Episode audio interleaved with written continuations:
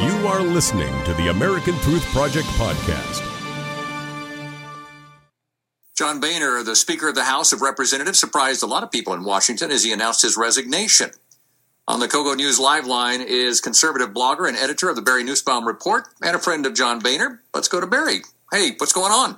Hey, good afternoon, Ernie. Were you surprised by this? Uh, absolutely floored. I thought he would go through the entire term, and upon the next administration coming in, that's when he would leave. I know he's he's in his mid sixties, and I think he has given indication before that 25 years is enough. I thought I heard him say that before, so I was shocked that it's happening now, but not ultimately that it's going to happen.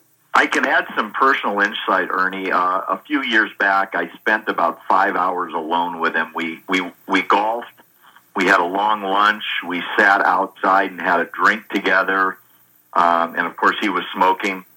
And when he tells you his life story, he is so emotional about the honor of serving and of the, the honor of being the head of his party within Congress to be the speaker. I mean, think about it. He's, he's second in line to succeed in case of a disaster with the President of the United States. Yeah. So it's an incredibly important post. And I asked him when we were together, how long was he going to stay? Because he'd been there. It's now 24 years, and he said he he told me these words: "I'll I will be there as long as my constituents in Ohio want me to stay." And I can tell you, I spoke to a good friend in Cincinnati yesterday who knows John Boehner, and he's crushed by it. He is so popular at home. He literally could have run till the end of time, or he was turned out of office.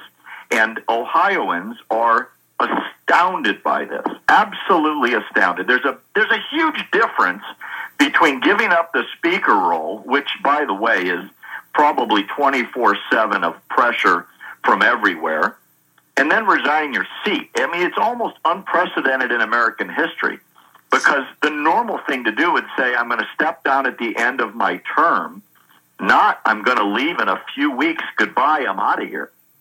I wonder if there is uh, something he's not talking about, perhaps a physical issue. That is exactly what I think. It's always one of two things when somebody leaves suddenly, and there's many, many examples in recent history. Either there's a health issue that we don't know about, or there's a scandal that we don't know about, but nobody leaves in the middle of a term, especially with so much responsibility on his personal plate, such that he's literally leaving the caucus in confusion and contention, not to mention the fact that the people in Ohio feel betrayed. Who's going to replace him? I, I think, based on what I'm hearing, it's going to be um, Kevin McCarthy. Uh, there, there was a lot of talk today. You know, the the caucus mourns him for about the usual 15 seconds. Yeah. And then that the fight starts very, very quickly. It's like the mafia. Who's going to be the new Don? Yeah. And that's such a powerful position. The scrambling has already started. Keep in mind, do you know how long Kevin McCarthy knew about this before the resignation? I'm guessing not long. Under a minute. Really? Okay. As he approached the podium singing Zippity Doo Dah today, which was very weird, he told McCarthy, who was completely flabbergasted, and a minute before that, he had told his staff. Nobody knew.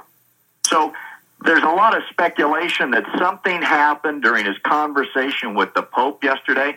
In terms of his career, Ernie, yesterday was the pinnacle of his entire career. Yeah. He brought the Pope to America personally, was with him everywhere, and then a day later quits.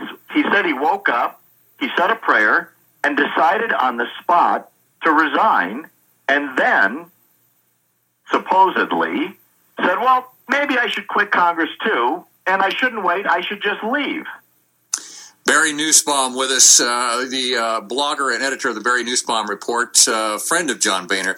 Uh, Barry, we'll have to talk to you again about this. I am really short on time, but there is a lot to discuss, and you just have to wonder if there was an underlying secret going on, perhaps a medical issue. We certainly hope not. I but, think what we need to do is watch closely and wait for the other shoe to drop. I'm sure it's going to come out, and it's not what he says it is. I, I predict there's something we don't know. Barry Nussbaum with us on the KOGO News Live. Thanks for listening to the American Truth Project, a 501c3 nonprofit. Please subscribe to our podcast and follow us on our social media channels to stay plugged in to the truth. Go to americantruthproject.org and subscribe to our newsletter to stay informed on the latest news.